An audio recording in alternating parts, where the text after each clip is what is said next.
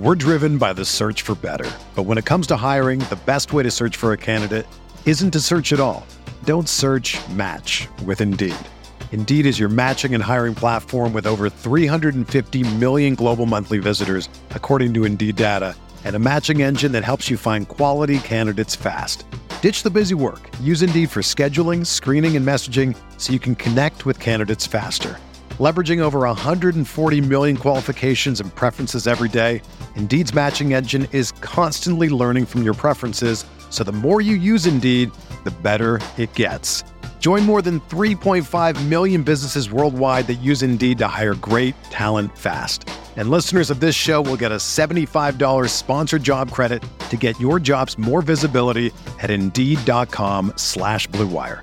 Just go to Indeed.com slash BlueWire right now and support our show by saying that you heard about Indeed on this podcast. That's Indeed.com slash BlueWire. Terms and conditions apply. Need to hire? You need Indeed. Pro teams have millions to spend, and they don't always spend them wisely. But when it comes to a great shave, you don't have to shell out tons of cash. Harry's saw customers getting ripped off by the shaving industry with overpriced, underperforming products and decided to do something better. They found their own way to make beautifully designed razors for a fraction of the price of the other big brands, so you never wonder if you overpaid. Harry's shaving products look great, and the weighted handle makes shaving feel great too. I like to keep my beard neat, and Harry's always leaves me with a smooth yet crisp shave. Harry's quality is top notch, thanks to German engineered blades made in their own factory that stay sharp longer. You can get a five blade razor, weighted handle, foaming shave gel, and a travel cover for just three bucks at harrys.com slash bluewire. And Harry's has the highest customer satisfaction in the shaving industry, plus a convenient subscription option that you can cancel at any time. Getting the best doesn't mean spending the most when you shave with Harry's. Get started with a $13 trial set for just $3 at harrys.com slash bluewire. That's harrys.com slash bluewire for a $3 trial set.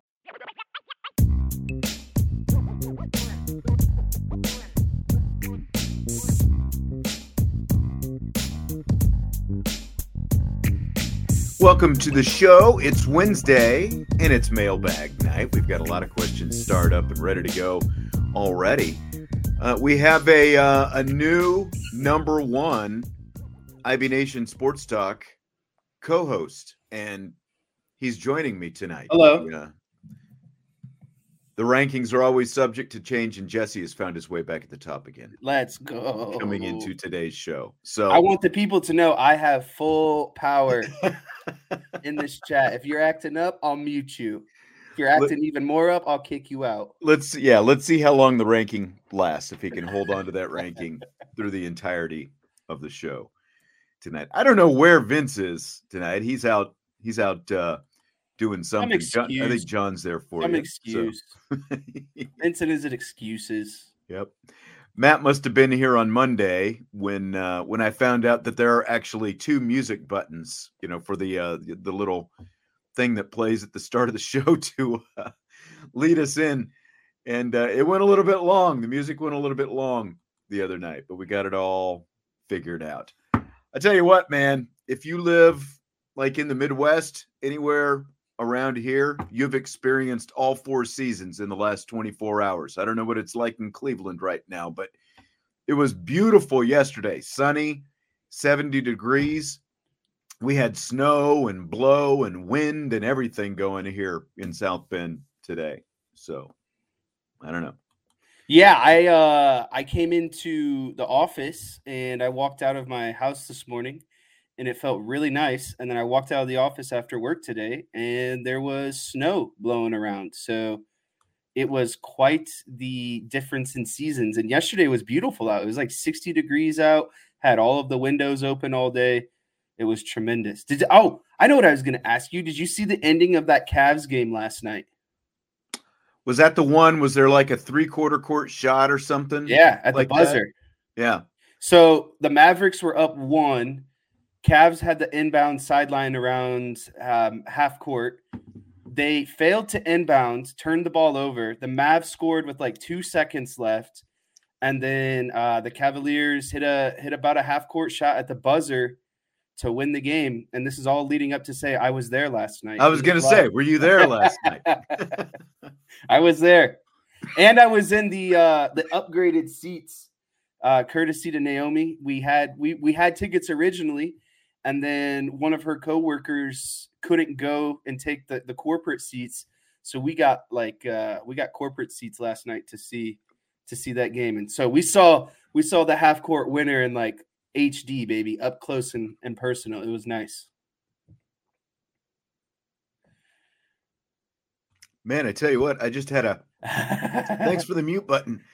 Had a coughing attack, a sneezing attack, and the whole thing while you were telling that was a fascinating story. But Thank you. no, it's funny though because yesterday was so nice out. My spring allergy started for a day. I had to take an allergy pill yesterday. Now it's back to being cold today. That that just shows I know. the uh, the bipolarness of the the weather in this area. It's a lot of fun. It's a lot of fun. Well, get your questions in. Let's just jump in with some right now. Sean Kelly has been uh, in here for a while and uh, got some questions in. Buy, or, buy, sell, or hold. Notre Dame will have a 1,000 yard receiver this season. Interesting oh question, man, I think. this is like the long standing debate. We've been waiting and waiting. Let me. So I I want to I want to just look up some stats last year. Um, I just want to see like who Nobody was close. Nobody was close, if that's what you're getting to. I mean, the closest we've had is Michael Mayer. Oof. Tyree had 484 last season. So Mhm, am I saying that Notre Dame's leading Notre Dame's leading wide receiver is going to double that next season? Well, some different factors. You've got a new quarterback. Right. You've got a new offensive coordinator who just had a Heisman Trophy winning quarterback. A bunch of veteran wide receivers. Beaux Collins from Clemson, Chris Mitchell from uh, Florida International. I had to think of which uh, Florida he was from. Florida International. He had over a thousand yards down there. Of course, you know, different level of competition. He's got a lot of speed, though, and you've also got some of these up and comers like Jaden Greathouse, Jayden Thomas. I don't know. We were we were so we were so all in, like on Tobias Merriweather I know. last year, and look what it got us. You know, like every. I'm glad Vince, Vince isn't here tonight because Vince, I know, would go over because each of two years, when we try to predict what the receivers are going to do for Notre Dame, Vince is like a million yards for everybody. You get a million, and you get a million, and hasn't come close. I'm going to. I like the way this is phrased: buy, sell, or hold. Good You're phrase. hold. John Kelly. I am going to hold. Let me at least look and see what things look like this spring before I make any uh, big, big, you know, rash decisions on what the receiving core and, and the passing game is going to look like. Because fool me once, I won't get fooled again. So So here's here's some preliminary thoughts from me on this question. I would say that arm talent or or maybe Sam Hartman was a better thrower of the football and a more experienced thrower of the football than Riley Leonard. But on the flip side, I think you're upgrading an offensive coordinator and scheme, and I think that goes a long way, uh, especially at the college level of just getting guys open and working in space. Um, and I think for Notre Dame to to if they want to accomplish what they want to accomplish next season the playoffs and winning in the playoffs, I think you have to have a thousand yard receiver. Um, so I, am going to go ahead and buy this. I, I think that it's been long enough, and I think that I'm willing to take the risk at the upgrade at the offensive coordinator position and scheme that that's going to outweigh everything else. And you know, and I just thought about this as well. I mean, look at the schedule. Right. Playing. They've got two MAC teams and two service academies on the schedule.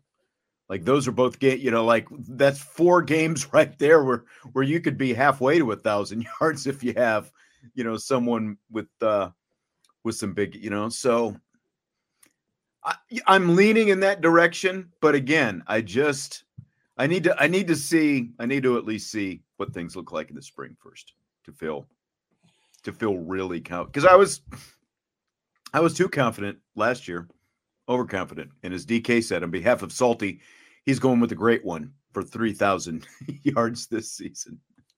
The great one's going to do a little bit everything, apparently. He's not just going to catch the ball.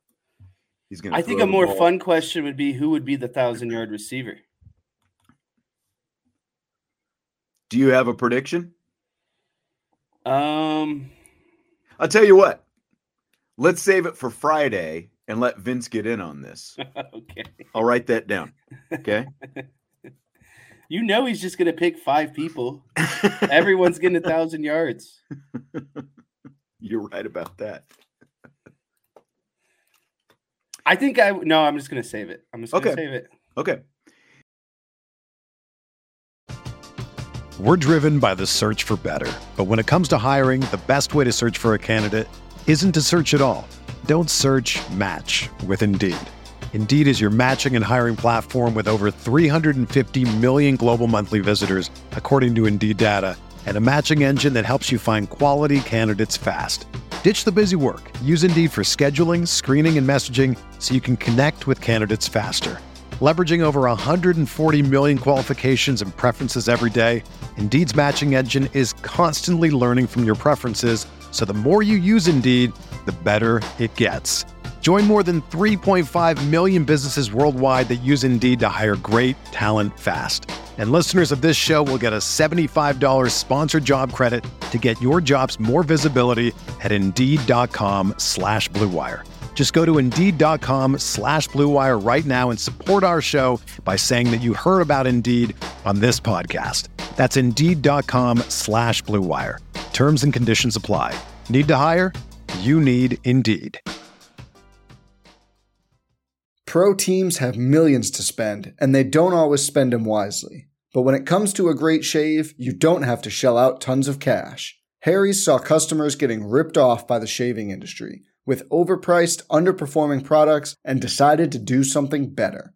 They found their own way to make beautifully designed razors for a fraction of the price of the other big brands, so you never wonder if you overpaid. Harry's shaving products look great, and the weighted handle makes shaving feel great too. I like to keep my beard neat, and Harry's always leaves me with a smooth yet crisp shave. Harry's quality is top notch, thanks to German engineered blades made in their own factory that stay sharp longer. You can get a five blade razor, weighted handle, foaming shave gel, and a travel cover for just three bucks at harrys.com slash bluewire. And Harry's has the highest customer satisfaction in the shaving industry, plus a convenient subscription option that you can cancel at any time. Getting the best doesn't mean spending the most when you shave with Harry's. Get started with a $13 trial set for just $3 at harrys.com slash bluewire. That's harrys.com slash bluewire for a $3 trial set. Benjamin wants to know what changes we're most excited to see in the upcoming spring and fall practices. Um, linebacker. I'm most excited to see who steps up because I think a young player is going to have to make an impact whether or not that's uh, Bowen, Ausberry, or Sneed. And Sneed is almost a veteran at this point, mm-hmm. but someone with someone with not a lot of playing experience so far is going to be impactful at the linebacker level, and I think it's going to be very important for the defense as a whole. I just don't know who it's going to be. Um, and then offensively, I just I kind of have to go back to what we were just talking about. Like I think the line will be fine. They have a ton of talent. I think that the you know Riley Leonard will do his thing with Denbrock. Um, I think the running back room is loaded. You know, lots of talent in there. There's going to be a good rotation at running back. So I would have to go. Who's going to step up at wide receiver? Who's going to be the go-to guy? Is it going to be, you know, Faison again? Is it going to be Chris Mitchell? Is it going to be, you know, Jayden Thomas? Who's it going to be? So I look at linebacker and wide receiver. Who's going to who's going to prevail out of that position group? Who's going to stand out this season? No, I agree. I, I, think that that's a really good one. On the defensive side of the ball, I think that that is kind of the, the, the group to be looking at because of the turnover that you've got losing those two veterans. You know what you're going to get with Kiser, but you you pretty much have Ausberry and Sneed, and we're going to talk specifically about Sneed a little bit later in rapid fire.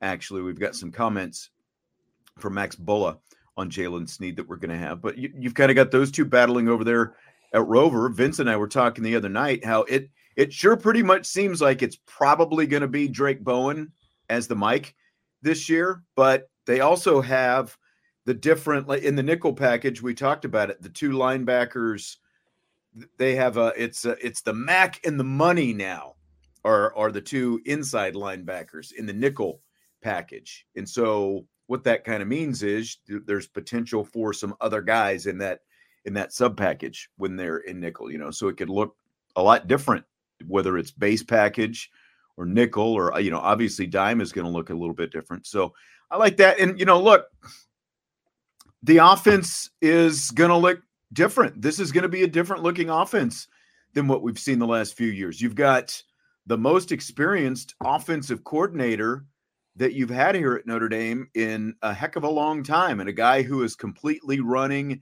his own offense in Mike Denbrock. You know, he he was running Brian Kelly's offense and calling plays out of Brian Kelly's offense when he left here. He went to Cincinnati, kind of got to do his own thing. And by the time he got to LSU, he had made that offense his own and he was doing his his own thing down there. And, you know, we were just talking about the weapons that Mike Denbrock is going to have in that offense. I'm I'm looking that's that's the other thing that I'm looking forward to, you know, especially to see it on the offensive side of the ball, is what that all looks like. And obviously how Riley Leonard fits into that. So this is actually uh, interesting because I just remembered on the topic of you know Denbrock and and wide receivers and thousand yards. I saw something the other day. LSU had two thousand yard receivers last year. Uh, Malik Nabers and I want to say Brian Thompson Jr. was the second. And so, if that's any indication for the type of passing success that Denbrock has, that Denbrock wants to have, and you have to consider largely SEC defenses are probably going to be stronger than the, the, the, the level of defenses that Notre Dame might be playing next season. So I feel very optimistic about our thousand yard situation and, and what Mike Denbrock is able to do with wide receivers to have two you know, I get it. You have, you know, Jayden Daniels and a, and a Heisman quarterback, but that that wasn't Jayden Daniels wasn't Jayden Daniels before last season, right? And so we're in the kind of the same predicament right now, or question mark. Is Riley Leonard and the gang going to be able to to prove themselves this season? Yeah, faux show. Well, so on the flip side of this, then that's what we're looking forward to. DK wants to know biggest question mark for next year. Um, I know this sounds like probably maybe a little cliche or a little bit too easy of an answer, but to me, the biggest question mark is how Riley Leonard and Denbrock mesh together. I, I think that's uh, we, we, we talked about what was the limiting factor of this Notre Dame team last season. They had uh, um, a top ten defense, a, a, playoff defense. They didn't have a playoff offense, and so when you're, you're when you're rotating over a new quarterback and a, and a largely new wide receiver room and keeping predominantly you know the same I know there's different, there's going to be different guys amongst the offensive line, but you know the running backs are largely going to be the same minus Audric. I, I just think the biggest question mark is what, how well Denbrock and Leonard work together, right? Like obviously they have to work together, but how well are they doing? Are they doing it at a Jayden Daniels Heisman level, or are they doing it enough to win games? Uh, ultimately, I think that's the biggest question mark. How strong of a relationship that is. To me, it's the offensive line because you're replacing two tackles, one who is definitely, you know, they're both going to play in the NFL. If you for, with with Fisher, it's a matter of where he's going to get drafted and what position he's going to play. Is he an NFL tackle? Is he a, a guard at at the next level? And of course, Alt is is potentially a top ten guy. So uh, th- that's that's the biggest question to me. And they've got they obviously have They've recruited well at the position. They've got sufficient bodies and all that kind of stuff. They looked good enough in the Sun Bowl, but Oregon State, you know, just like everybody, had a lot of turnover, but you know, bowl opt-outs and all that different kind of stuff. So that's that's going to be the biggest question mark for me is is uh, just what the offensive line looks like, who and specifically who steps up and how to, you know to what extent they step up. So it's it's more so how it's position. pieced together for you. The the, the pieces yeah. are there. It's just what the final kind of lineup, I guess. Well, yeah, and and you know they they still have to go out there and perform.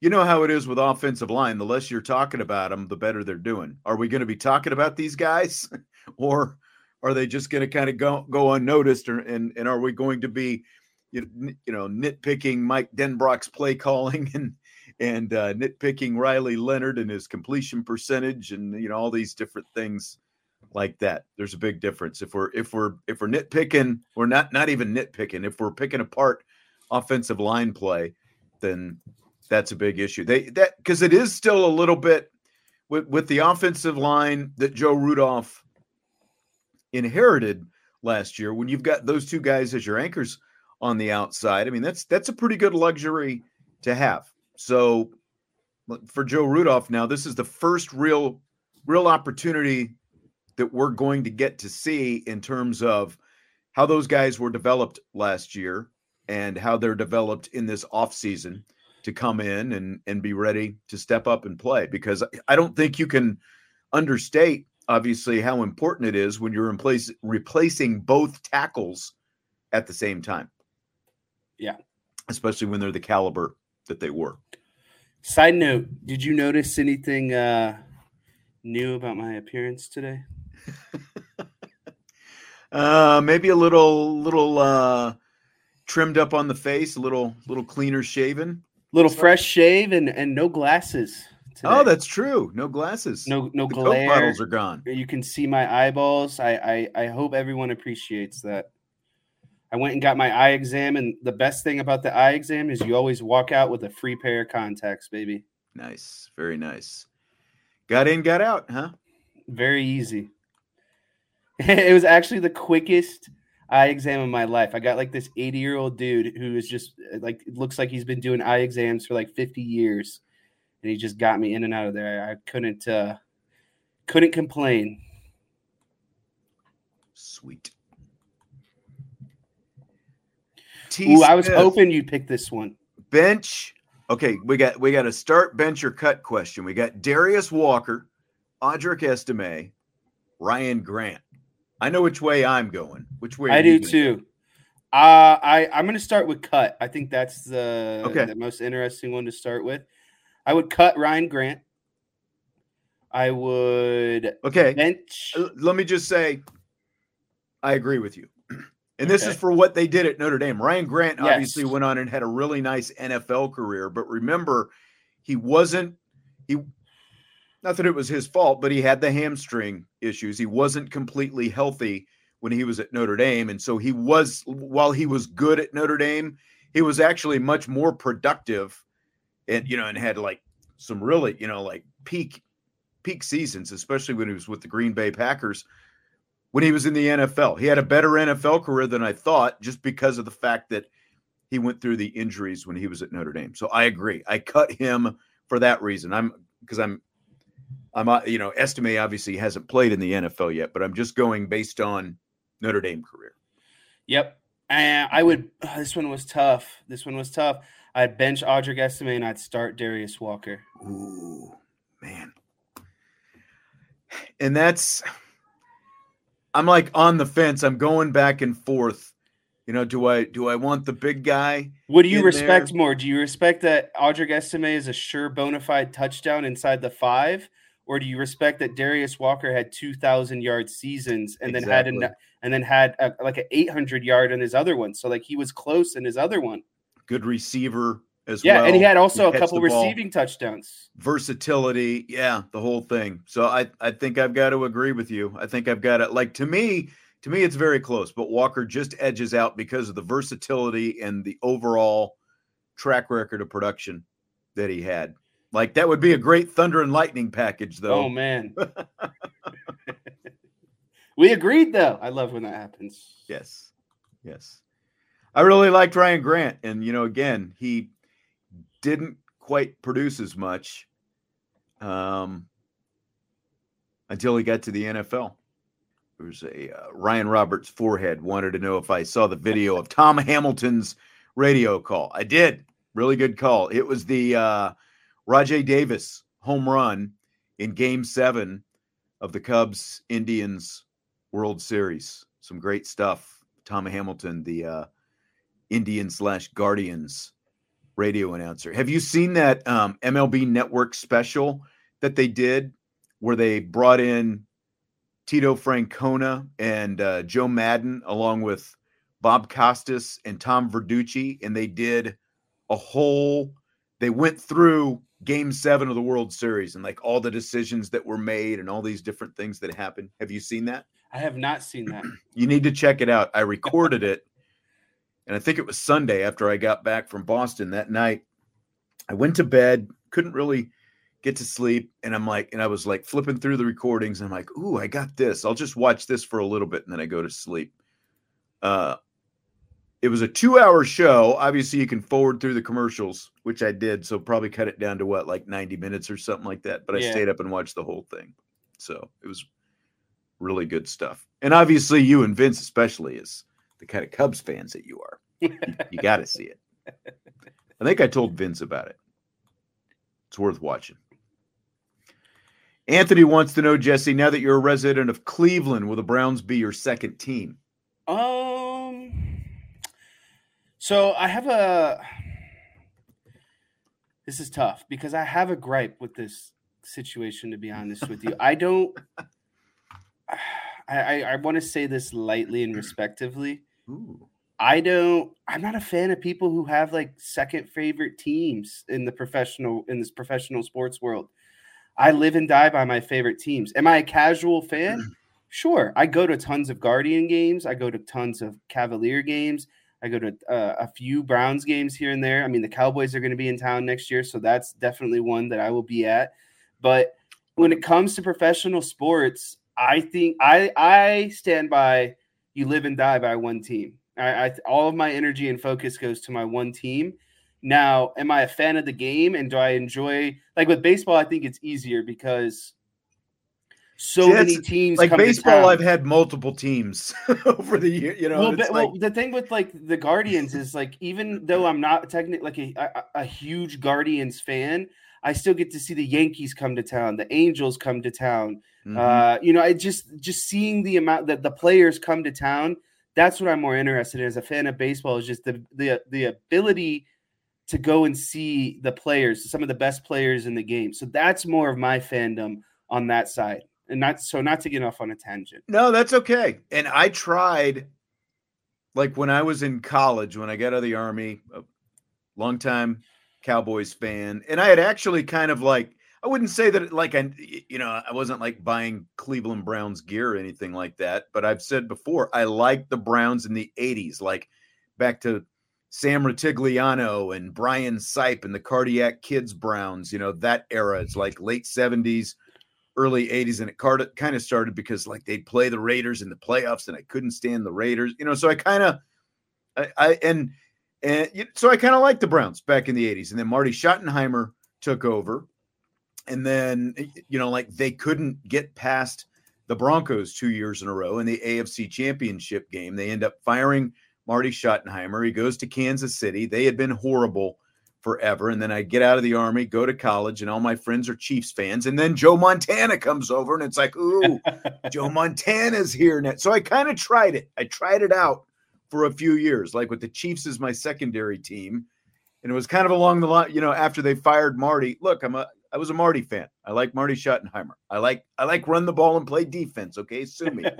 So and you know about that time i just said look i'm i'm um i'm a one i'm a one team guy i don't have time to invest you know all this time that's what I mean. in two different teams i'm i'm a one team guy i've got a college team i've got a pro team that's going to be it I would like to debunk this uh, DK uh, lies, slander being thrown out there. I did not have my face painted for any Browns game this season. that did not happen. never once right Never once. I might have had on a Browns jersey that a friend let me borrow at some point, but I I will say for I know I did this for certain. I can't remember what game it was. I know who the Cowboys were playing. The Cowboys were playing the Panthers, and I wore an Emmitt Smith jersey and a sea of Browns uniforms, tailgates. So I I held my end of the bargain. I was wearing my Emmitt Smith jersey. yeah i think this is true i think this is true Andre asking for whiteboard. No whiteboard tonight, Andre. Sorry about that. Yeah, on a mailbag, likely not going to happen. Yeah. Sorry to disappoint. No whiteboard on a mailbag night.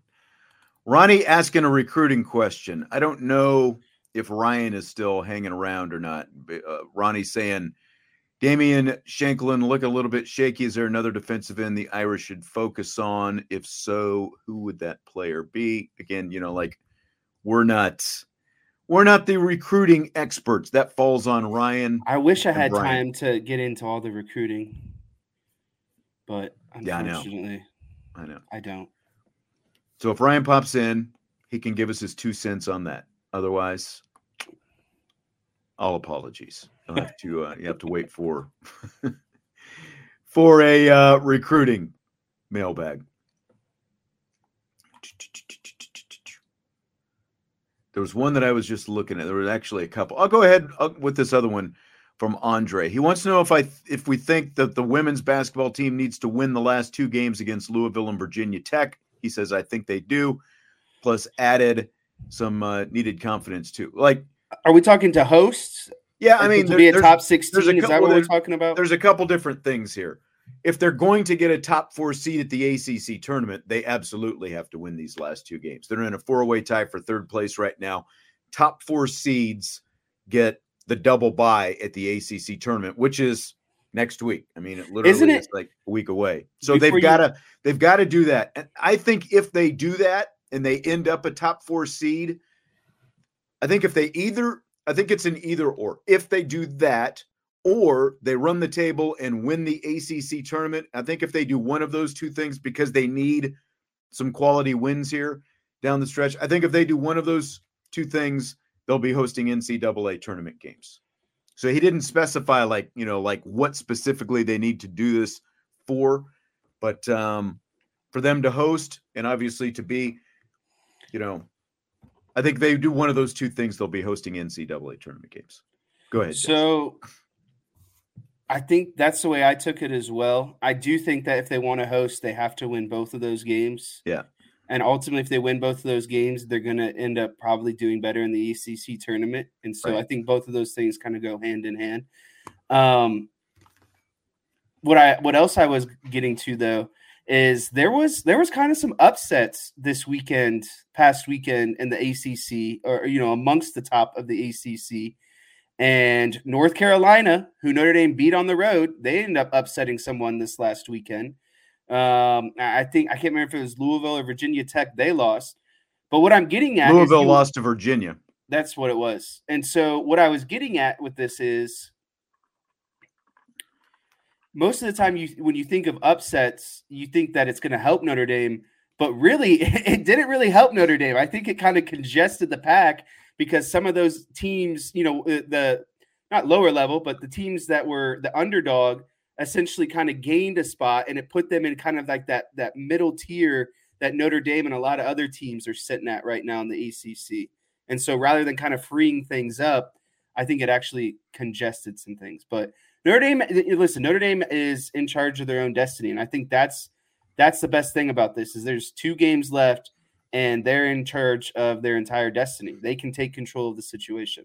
They're fully capable of doing it. And I mean, Virginia Tech is a good team, but someone on the boards had a question about, you know, the slow starts that the women have had lately. And I think that there's a lot of different reasons for it. But as I pointed out, and I've I've mentioned on this show quite a bit over the last couple of weeks, the ACC is just so deep this year. Like Virginia so just good. Virginia just knocked off Louisville. Like I think it was I, I don't even remember how long, but when we were at Virginia, I think it was like the weekend before the UConn game. Notre Dame beat Virginia, goes and then went down and beat Wake Forest, but Virginia at that point didn't have an ACC win. Six weeks later, they've got six wins in the ACC. One of them was over Louisville last weekend. and then you look at Virginia Tech, who has already locked up the regular season championship and the number one seed. They've only got two losses in conference play Florida State and Duke. And Notre Dame has beaten both of those teams on the road. You know, so like that, the conference is just, it is so tough this year. There's just, uh, you know, I, again, fans got used to watching the Notre Dame women just run over everybody for years in the ACC, but the conference is in just a completely different place right now between the level of coaching in the conference and the level of recruiting that they're doing and the kind of players that they've got. But you know, like here's the thing. Notre Dame has done really well against Virginia Tech the last couple of years. Virginia Tech went to the Final Four last year. Notre Dame beat them out there at Virginia Tech. That's Virginia Tech's last loss, December of 2022. They've won 25 straight home games since then. Now they're going to come in, obviously, to Notre Dame looking for something tomorrow. I think like this is a big kind of prove it game for Virginia Tech because as for everything that they've done in the last year and a half, beating Notre Dame is something that they haven't done. And they've got the two-time reigning conference player of the year and Elizabeth Kitley. She's averaged a double-double over the last three years. That's and, uh, insane. That's and a an really good stat point guard stat. in Georgia Amoore. You know, like they've got two really good players. And the it's not all about just like limiting Elizabeth Kitley in this game. She had a monster double. She had 20 rebounds against Notre Dame last year. I was going to say. Kitley is going to do her thing. That's Yeah. that you just kind of have to. She's going to get hers. It's it's how you limit. Right. I think You gotta limit Amoore and the supporting cast. That's right.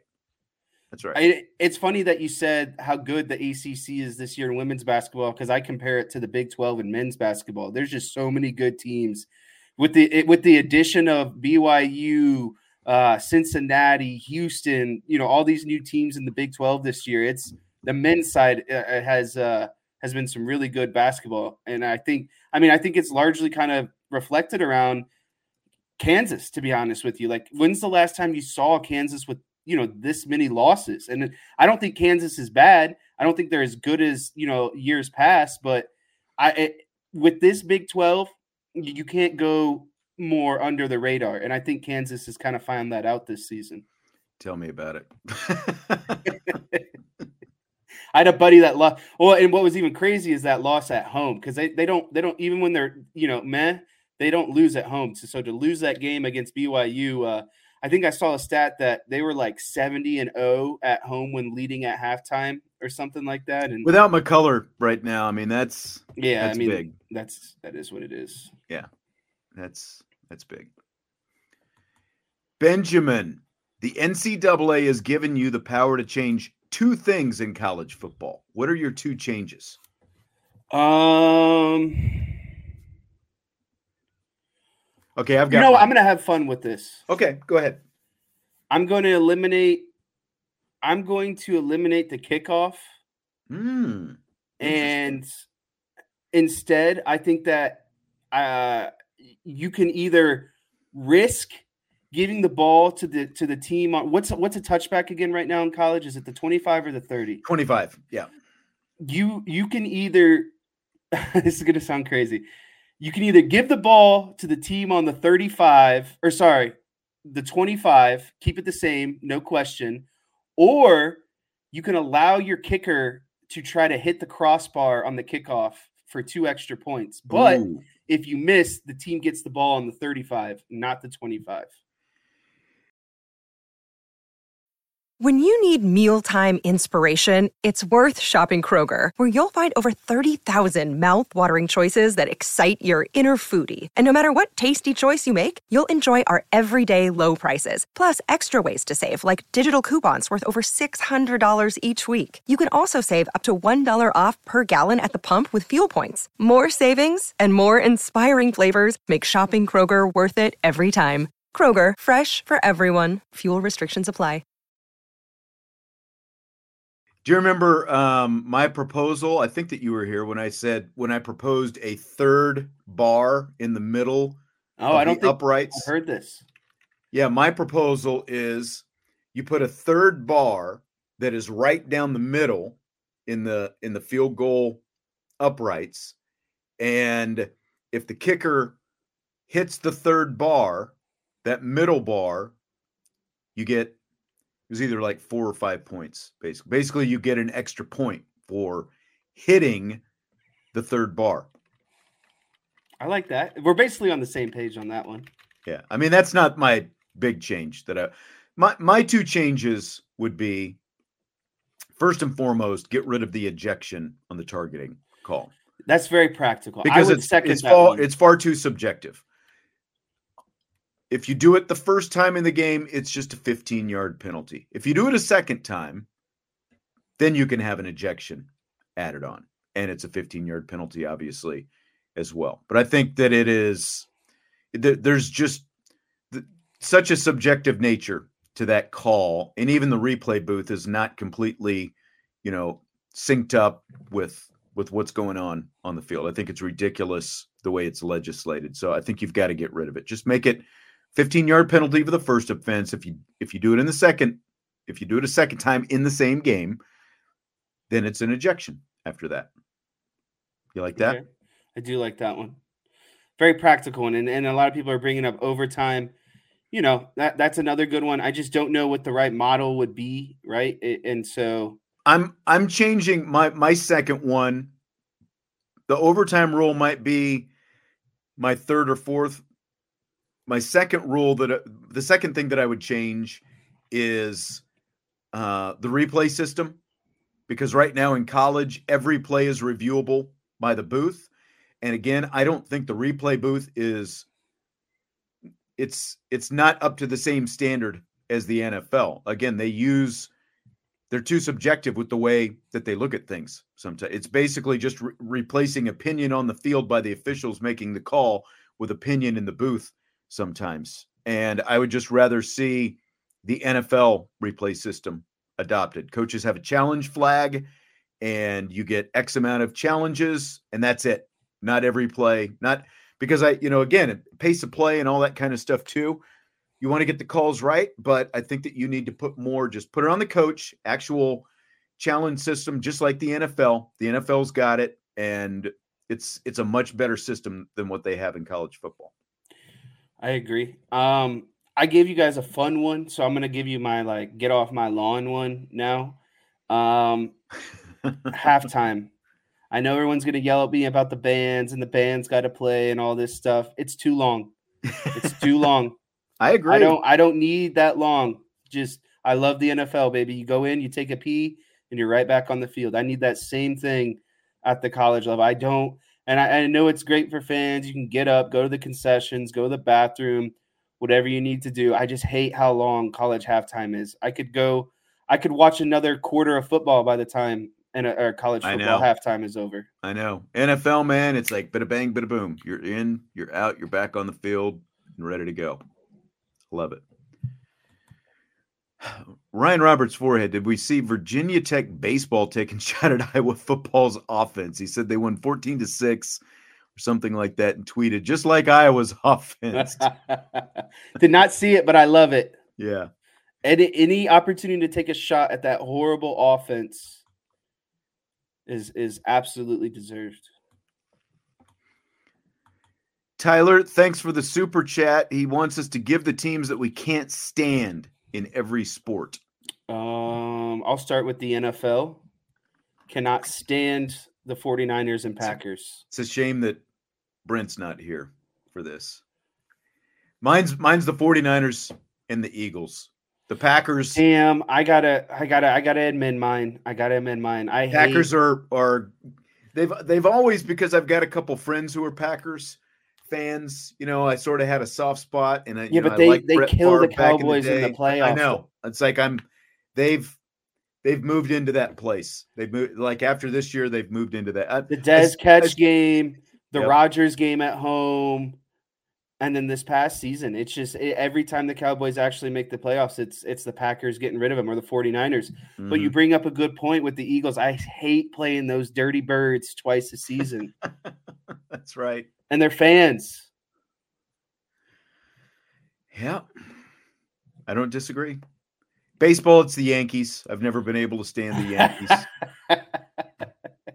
and that's why I, have got I've, that's why I've all you know like we were talking about you know two teams and stuff like that. Even though I was a Royals fan growing up, you know, like the the Red Sox were always kind of there as well because like when I was young in the 70s, the Royals and Yan- you know were losing to the Yankees in the playoffs every year for the right to go to the World Series. And so because you know, the Red Sox were also the Yankees rival, I kind of you know grew you know, fond of them just because that was their biggest, you know, like not the enemy of your enemy or what, but you know, they they were they were the Yankees rival. So that's kind of where I, you know, jumped not jumped on the Red Sox, but you know what I'm saying. I hate so here's I hate here's the Yankees. Where, that's that's what it comes down to. Here's where I stand with baseball. I absolutely hate the Yankees, but they don't the Cubs don't play them enough. They don't see them enough for right. me to like really care about them. Like I'll always when the when like my favorite thing is and uh like I don't know if you've seen this before, but when they do the national anthem at some ballparks at the very end, you know who some good baseball fans are when they say and the Yankees suck at the end of the national anthem. I love that. And so like I'm always rooting for the Yankees to be bad type situation. But if I had to pick the teams I dislike the most, it'd be the St. Louis Cardinals at number 1. Again, I, a divisional opponent. And the thing about the Cardinals is they just think they're better than the Cubs all the time. and every season they're projected to win the division. Every season. The Cardinals are projected to win the division. They've been a better run organization over a pretty long period. That's fair. That's that's completely fine to say. That's completely fine to say. But they, you know, again, I just don't like that they, they're just in terms of this division, they're just always seen as the golden child. The Cardinals can never do anything wrong type situation. And then I'll, i got to throw in the White Sox as well, crosstown rival. Yeah. I hate the White Sox. I hate being in that stadium. I hate their fans. I hate them like being in this area, like listening to so much of the stepchild stuff, you know, it's uh it's really it's just nauseating and I can't stand the White Sox either for that reason. And I've you know and you know me like I've always liked the Cubs. I'm not a diehard Cubs fan like You're only you. a Cubs fan cuz I like the Cubs. Well, you but, took me to Cubs games. But no well, but look, I grew up, you know, again, not like being a diehard Cubs fan, but I grew up not in this area back in the days of the superstation when we could watch the Cubs on WGN, you know, in Kansas. And, you know, like, so I grew up on Harry Caray and Steve Stone and, and the whole thing and just kind of having fun, you know, at the party that was Wrigley Field and all that. And, you know, so when we moved here, it was easy to take you to Cubs games. You know, so it was a lot of fun. Um, college football. Who do you who do you hate the most who can you not stand the most in college football? Uh, Michigan's number one. Well, I take that back. USC is number one, and then it's Michigan, and then it's Ohio State. If Notre Dame still played Michigan every season, I tell you the answer is Michigan, but they don't play them every year now. I go with the long-standing rivals of USC, and I just I just remember growing up and USC was better than Notre Dame. We're in an era now where Notre Dame mm-hmm. has been better than USC. Right. But in the era I grew up and when I was going to all those games, USC was good and their fans knew they were good. And every year they'd come into South Bend and they talk so much trash. And but the thing about them is they're really not that mean of people. Like they're just good fans. You know what I mean? That's true. That's true. I mean, we're getting the pretty much standards here Michigan, USC, Ohio State.